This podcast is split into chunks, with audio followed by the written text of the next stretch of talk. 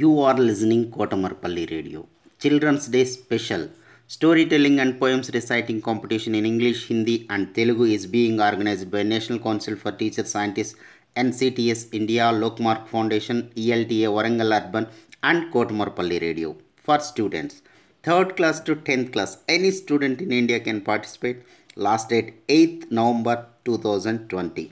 Further information contact Mrs. Umarani through email cdays2020 at gmail.com cdays2020 at gmail.com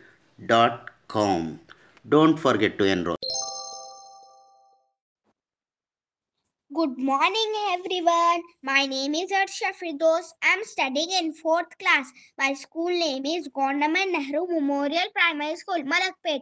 Now I will tell, tell you a story about the elephant and the sparrow. The sparrow had a beautiful nest with eggs on a tall, strong tree and was expecting the little one soon.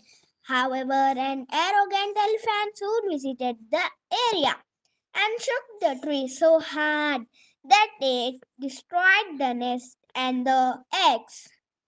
The sparrow became very angry and decided to seek revenge. They asked the woodpecker friend to help them. The woodpecker, along with his friends, the fly and the frog, devised a plan. The frog asked the fly to buzz near the elephant's ear. He said, when the elephant closes his eyes, woodpecker, you must pierce his eyes.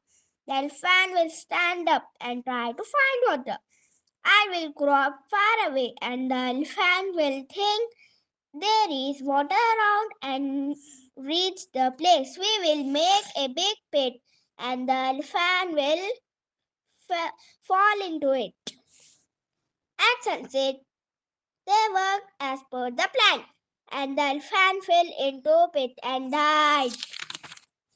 Moral of the story it's not physical strength that wings but intelligence and teamwork that matters. Thank you everyone.